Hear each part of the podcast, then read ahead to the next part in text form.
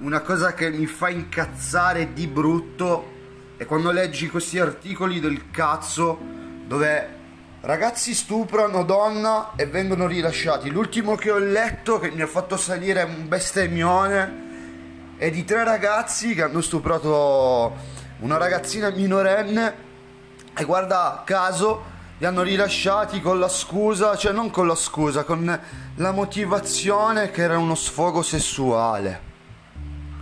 Ma dove cazzo viviamo? Ma dove cazzo viviamo?